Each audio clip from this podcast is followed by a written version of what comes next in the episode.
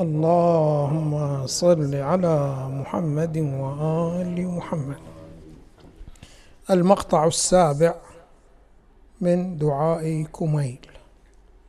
يقول سلام الله عليه إلهي وربي من لي غيرك؟ أسأله كشف ضري والنظر في أمري. إلهي أجريت علي حكما اتبعت فيه هوى نفسي ولم أحترس فيه من تزيين عدوي فغرني بما أهوى وأسعده على ذلك القضاء فتجاوزت بما جرى علي من ذلك بعض حدودك وخالفت بعض أوامرك فلك الحجة علي في جميع ذلك. ولا حجة لي فيما جرى علي فيه قضاؤك وألزمني حكمك وبلاؤك. وقد أتيتك يا إلهي بعد تقصيري وإسرافي على نفسي معتذرا نادما منكسرا مستقيلا مستغفرا منيبا مذعنا معترفا. لا أجد مفرا مما كان مني ولا مفزعا أتوجه إليه في أمري غير قبولك عذري وإدخالك إياي في سعة من رحمتك. هذه العبارات التي تصدر من أمير المؤمنين سلام الله عليه كل عبارة من العبارات تحتها مجموعة من المبادئ الاعتقادية.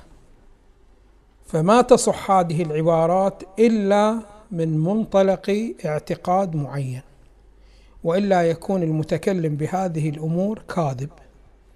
فهنا لاحظوا أمير المؤمنين سلام الله عليه عندما يقول إلهي وربي من لي غيرك.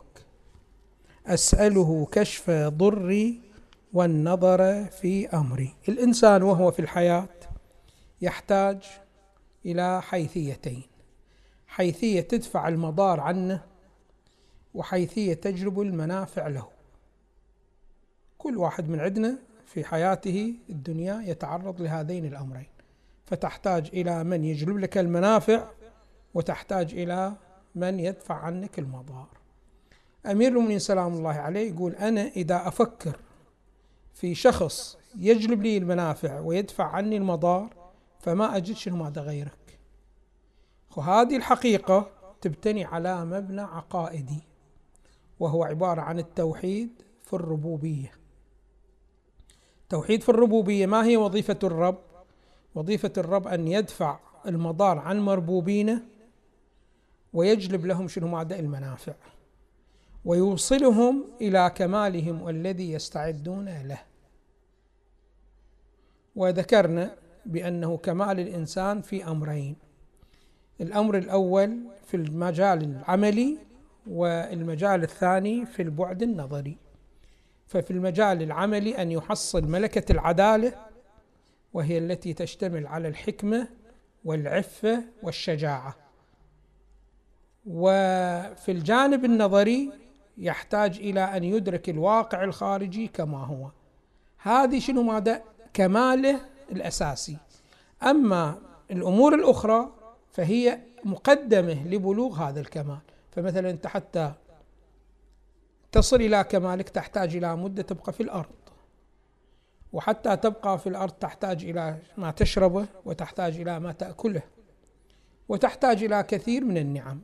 ولكن كل هذه النعم ليست مرادة إلا من باب المقدمة. المقدمة هي هذه الأمور للغاية والغاية هي عبارة عن التكامل في المجال العملي والتكامل في المجال النظري. فهنا ليس هناك شخص يمكن أن يسعفك ويمدك شنو ماذا في هذا الأمر. فلكون علي بن أبي طالب سلام الله عليه يعتقد بالتوحيد الربوبي وأنه ليس هناك أكثر من رب وإنما هو رب واحد لذلك يقول إلهي وربي من لي غيرك؟ أسأله كشف ضري والنظر في أمري.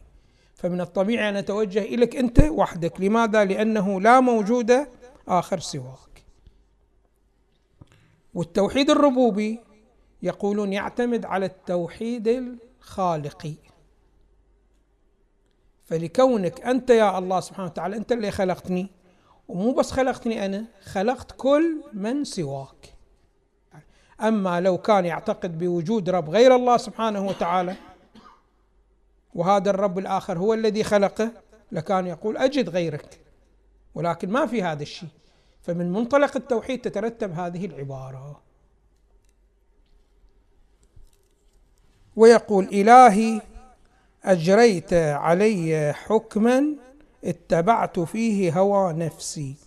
يقولون بأن الفيض الإلهي عندما يصدر من الله سبحانه وتعالى. يقولون هذا غير متلون بلون. ولكن عندما يأتي إلى البشر يتنوع ويتلون هذا الفيض. من الذي يلونه؟ هو شنو؟ ماذا هو؟ الإنسان. فلاحظوا الآن مثلا إذا فرضنا أن إنسان ما عنده مادة يعني ما عنده أموال ما عنده فلوس. هذا الشخص الذي يكون فاقد لهكذا مادة ما يمكن أن نوصفه بأنه كريم وما يمكن أن نوصفه بأنه بخيل وما يمكن أن نوصفه بأنه مسرف بأنه مبذر. هذه كلها الأوصاف ما ترد عليه. لماذا؟ لأن هاي كلها تحتاج إلى ماذا؟ تحتاج إلى مادة. وهذا مادة ما عنده. ثم إذا الله سبحانه وتعالى أفاض عليه الأموال بعد شوف هذا الإنسان إن اتبع التوصيات الإلهية تحول إلى شنو ماذا؟ صار كريم. ما كان كريم الآن صار شنو ماذا؟ كريم. أو لا إذا تمرد صار شنو ماذا بخيل. أو تمرد يصير شنو ماذا مسرف ومبدر. اذا التلون بأي لون من هذه الألوان إنما هو بعد الإعطاء. فالفيض وهو نازل من الله سبحانه وتعالى ما تقول هذه حقق البخل أو إمكانية للبخل أو إمكانية للكرم أو إمكانية للتبذير أو إمكانية للإسراف. لا. وإنما هو فقط شنو ماذا أموال. عندما تصطدم مع هذا المكلف يترشح إما البخل أو الكرم أو الإسراف والتبذير بهذه الصورة بهذا النحو. وهكذا سائر الأمور. فكل فيض يأتي من الله سبحانه وتعالى هو الفيض واحد. ولكن يأتي للكافر تشوف يترشح منه أمر جدا سلبي. يأتي للمؤمن يترشح منه أمر إيجابي. فهنا يقول سلام الله عليه إلهي أجريت علي حكما اتبعت فيه هوى نفسي. هذه النتيجة عندما ترتبت أنت ما أنت مسؤول عنها فإن أنت جئت بهذه العطية وبهذه الإمكانية غير ملونة. أنا صرفت فيها كذا شيء فصار هذا الأمر. أجريت علي حكما اتبعت فيه هوى نفسي ولم أحترس فيه من تزيين عدوي. شوفوا الإنسان فيه حيثية. الله سبحانه وتعالى عندما أوجد الإنسان جعله بإمكانه أن يشخص الخير من الشر. هذا واحد. ثم جعل فيه ميل إلى الخير. كل إنسان بهي الصورة. ولكن وش اللي يحصل؟ يأتي الشيطان يدخل على الخط.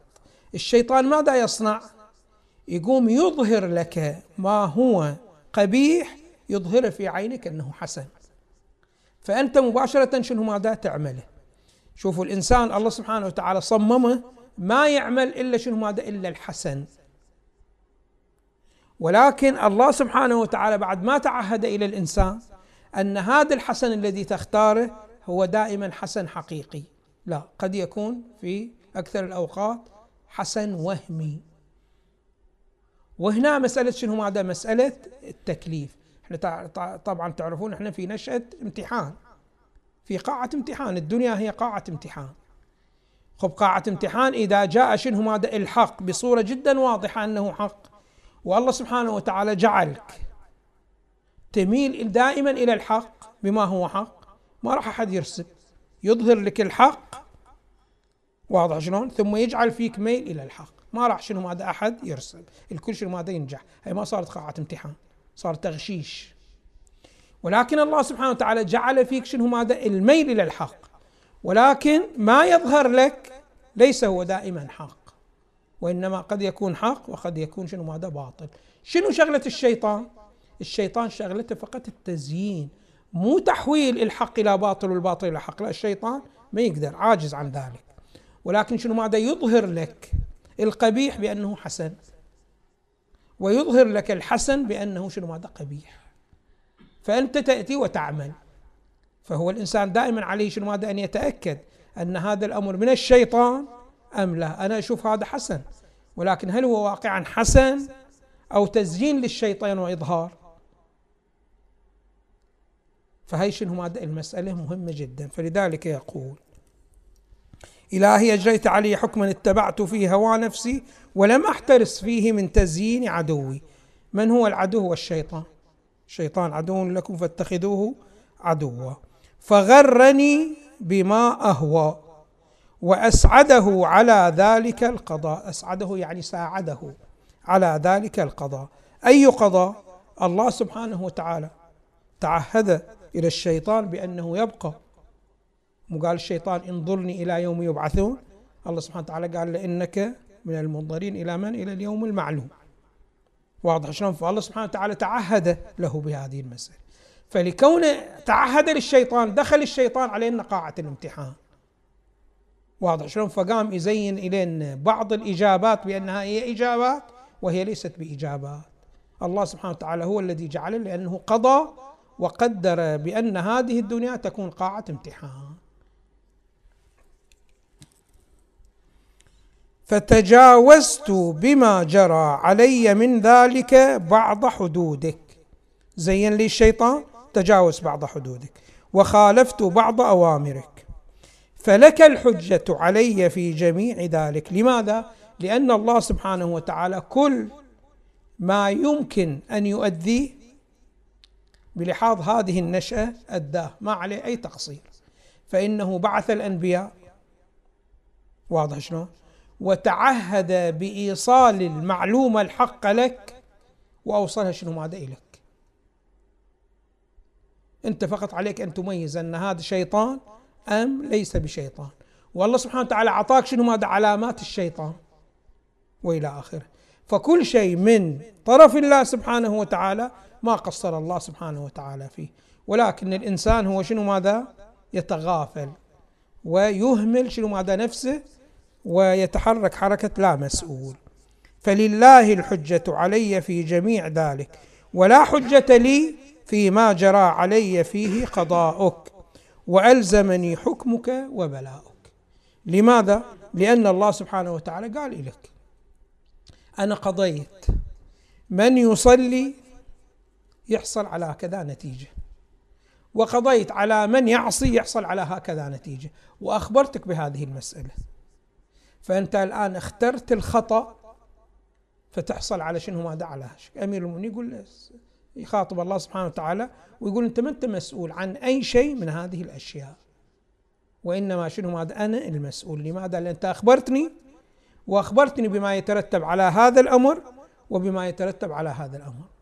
ولكن أنا شنو ماذا؟ وثقت بالشيطان مع أنه عدو لي وأنت أخبرتني بعداوته. واتبعته. فطبيعي راح شنو ماذا؟ أحصل على هكذا نتيجة. ودائما لاحظوا بأنه ارتباط العمل بالنتيجة ارتباط جدا مؤكد. فلا تقول بأنه راح أنا أعمل أعمال الفاسدين ثم النبي صلى الله عليه وآله شنو ماذا؟ راح يشفع لي وإلى آخره. لا مو بهذه الصورة. الشفاعة موجودة ولكن لها عدة شروط مو مطلقة. لها عدة شنو؟ هذا شروط.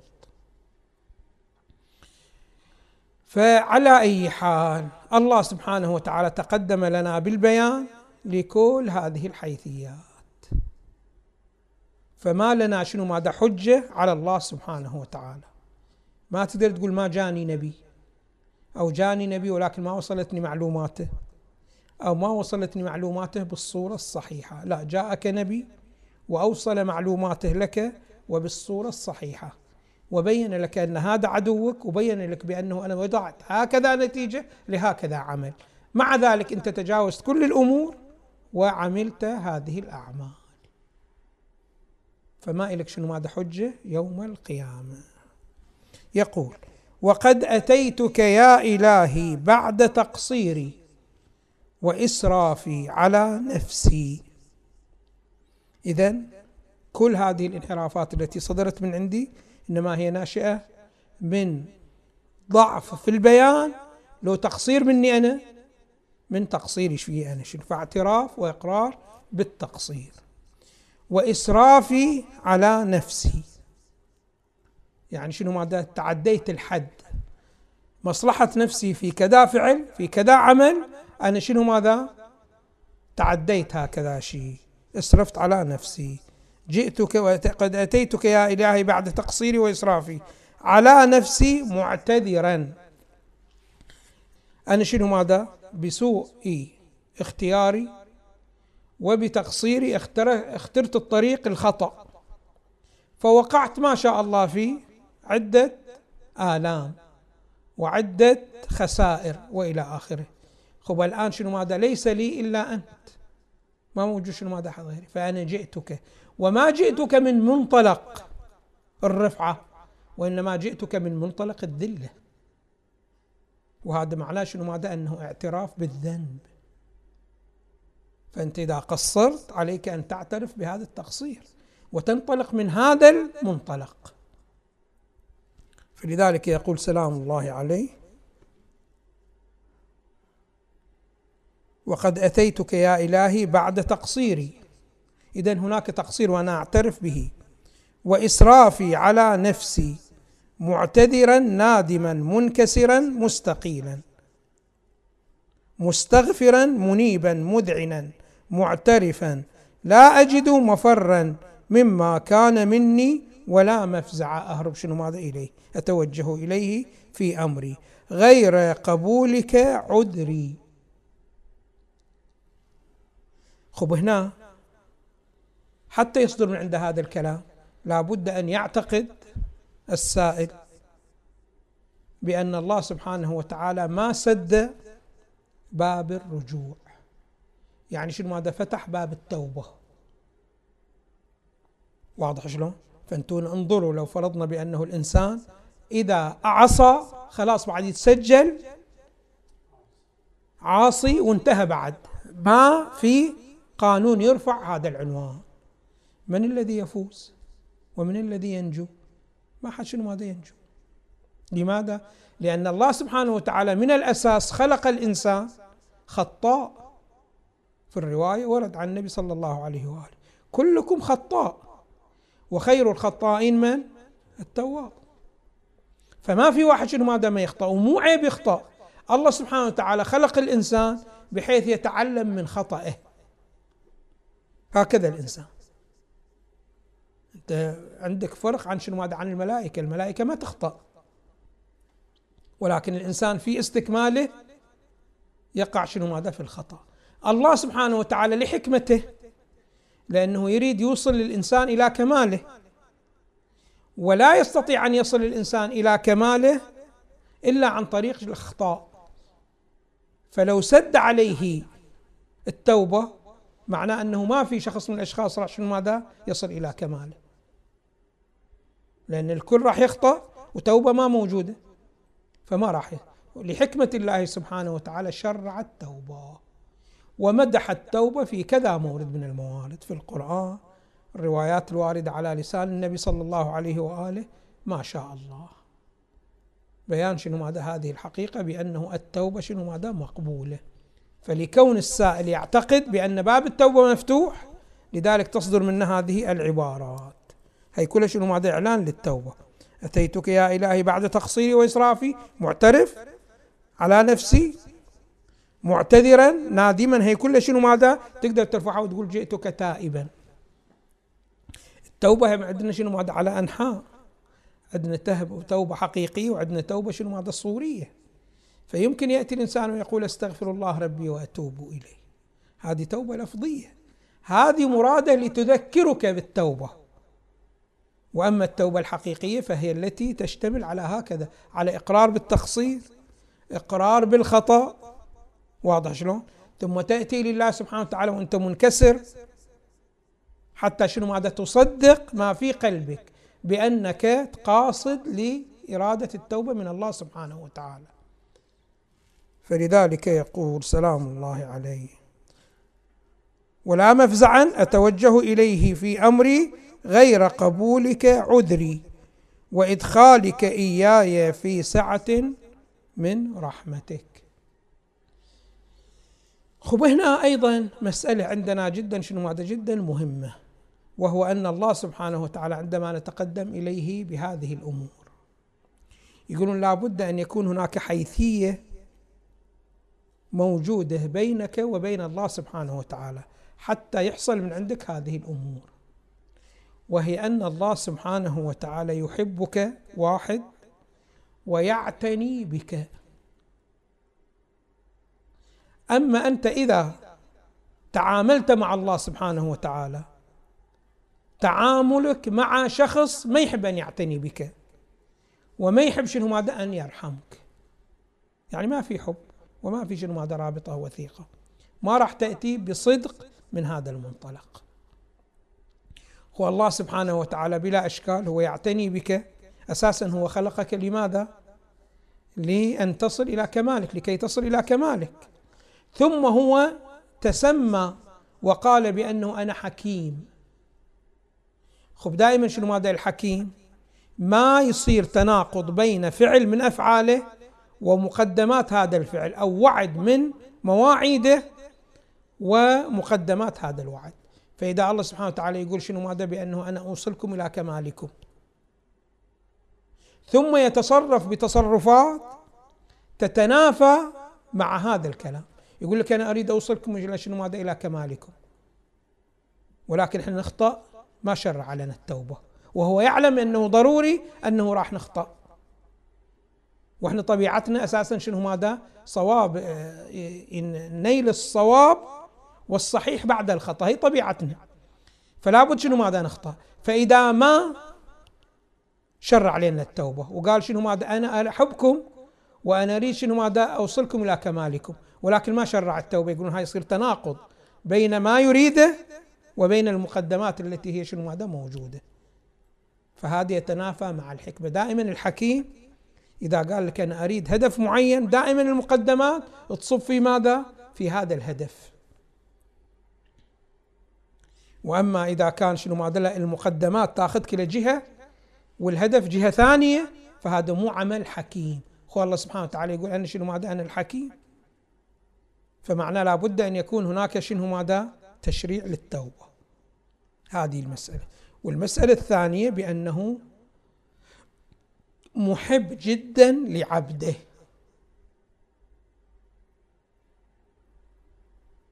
جعل لك غاية معينة وهي الكمال ومقدمات وطبق هذه المقدمات تحتاج أيضا إلى شنو ماذا؟ إلى توفر عنصر الحب، لماذا يقولون؟ لأن الحب هو العنصر الذي يبقي التعهدات. فتعهد ما تقتضيه الحكمة والمواعيد كلها إذا ما تستند إلى الحب ما تستطيع شنو ماذا أن تضمن تحقق هكذا أمر. هو الله سبحانه وتعالى هو أكثر المحبين لعباده. وأي واحد منا إذا يسألونه من هو أكثر من يحبك لا تقول أبوي ولا تقول أمي ولا تقول صديقي قل الله سبحانه وتعالى لماذا؟ لأن الله سبحانه وتعالى هو الذي خلقك واحد عندما خلقك هل كان مجبور في خلقك؟ ما كان مجبور في خلقك. هل كان مجبور في كيفية خلقك؟ أو خلقك على ما يريد هو؟ هو الله سبحانه وتعالى في القرآن الكريم نقرأ اتصافه بهذا الاسم بهذا الاسم المبارك العزيز. في كذا مورد. العزيز معناه شنو هذا؟ معناه الذي لا يغلب. فشوفوا الآن كل فاعل من الفواعل التي نفرضها. تشوفه بأنه شنو؟ يقرر شيء. ولكن في مقام التنفيذ تأتي قوة من القوى وتضغط عليه بأنه هذا لا تسوي سوي هالشكل. فبعد ما يقدر يسوي كما يريد. هذه الضغط تجعله يتبرى من هذا الفعل بمقدار معين. فإذا حاسب وقال أخو هاي شغلك أنت؟ يقول لا هذا مو شغلي. شغل فلان هو اللي أجبرني بهذا. أنا كان فكري على طريقة أخرى ولكن فلان شنو ماذا أجبرني هكذا. فالتقصير على ذاك مو علي أنا. فيتبرى من شنو ماذا من الفعل. بعض الأحيان لا ما في أحد يجبرك. ولكن المادة المتوفرة اللي تريدها أنت ما موجودة. فمثلا مثلا انت يعطونك شنو ماده تبني عمارة.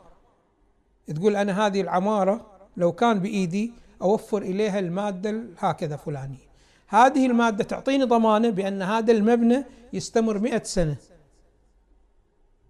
ما يتشقق ولا شيء ولا هذا. ولكن ما عندي هذه المادة ما متوفرة. فمضطر أبني على هذه المادة. هذه المادة أقصى ما تبقى شنو؟ ماده 20 سنة بدون تشقق. فيقول أنا ما أنا مقتنع من الأساس أن أبني بهذه المادة. ولكن شنو ماذا الظروف؟ أجبرتني على أن أبني هذه المادة. فهناك تبري من هذا الفعل بهذا المقدار. هو الله سبحانه وتعالى عندما جاء وصنع الإنسان خلق الإنسان لا كل هذه ما موجودة. لا واحد شنو ماذا يجبره؟ لأنه هو العزيز. والعزيز معنى قاهر لكل الأسباب التي يمكن أن تزاحمه. هي جانب. والجانب الثاني أنه غني. فإذا كان غني بعد ما تنقصه مادة من المواد. يقول لو كان ذيك المادة كانت موجودة كان شنو؟ مادة أفضل. هذه العوامل تجعل الله سبحانه وتعالى يحب هذا الإنسان لأنه فعله واستند إلى تمام قدرة الله سبحانه وتعالى واستند إلى تمام غنى الله سبحانه وتعالى واستند إلى تمام العلم. يبني الخريطة بنحو ثم يطلع بعض العيوب. فيقول أن لو كنت أعلم ما كنت أسوي شنو ماذا بهذا الشكل بهذه الهيئة. هذا عندنا عندي أنا وعندك. أما الله سبحانه وتعالى ما في هذا لماذا؟ لأنه هو عالم الغيوب. شنو ماذا الغيوب؟ عالم إذا يختار شيء شنو يترتب على هذا الشيء؟ مهما بعد. ولذلك يقول في وصف القرآن أن القرآن ما يمكن أن توجد فيه اختلاف. يعني شنو ماذا اختلاف؟ يعني تناقض. مطلقا القرآن ما في تناقض. يعني ما عندك معلومة وهي معلومة ثانية متناقضين.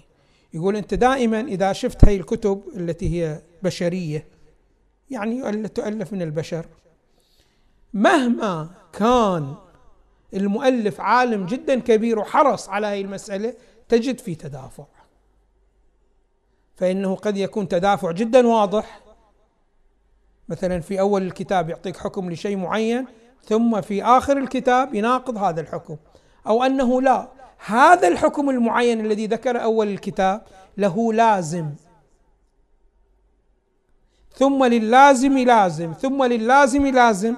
ما في تدافع بين المعنى الأولي لهكذا عبارة وهي عبارة. ولكن هذه العبارة لها لوازم هذه لها لوازم. قد يصير تدافع في اللوازم البعيدة. ولكن ما يخلو أي كتاب من صنع البشر إلا وفيه شنو؟ ماذا تناقض وتدافع. أما كتاب الله سبحانه وتعالى ما فيه تدافع. مهما ذهبت في اللوازم ما ترى لازم يدفع شنو؟ ماذا لازم آخر. أو مرتبة من المعنى تدفع مرتبة ثانية شنو؟ ماذا من المعنى الآخر فالإنسان إذا تعامل مع الله سبحانه وتعالى من هذا المنطلق بأنه هو المحب لك. وهو العالم بك وهو القادر وهو الحكيم والى آخره. فما هو الذي يدعوك أن ما تتعامل وياه من هذا المنطلق؟ إذا أنت ما تعاملت معه من هذا المنطلق من راح تتعامل معه من هذا المنطلق؟ مع بعنصر التوحيد ينفي كل شخص يمكن أن يعاملك من هذا المنطلق. فأنت ما عندك أحد غير الله سبحانه وتعالى يحبك وهو خالقك. وهو ربك وما عندك أحد غير الله سبحانه وتعالى هو العالم بسعة علم الله سبحانه وتعالى أو بقدرة الله سبحانه وتعالى أو بحكمة الله سبحانه وتعالى. فما في مبرر. فدائما الإنسان إذا استحضر هذه الأمور يتوجه لله سبحانه وتعالى وبصدق لأنه لا مبرر أن لا يصدق مع الله سبحانه وتعالى. والحمد لله رب العالمين. وصلى الله على محمد وآله الطيبين الطاهرين. اللهم صل على محمد وآل محمد.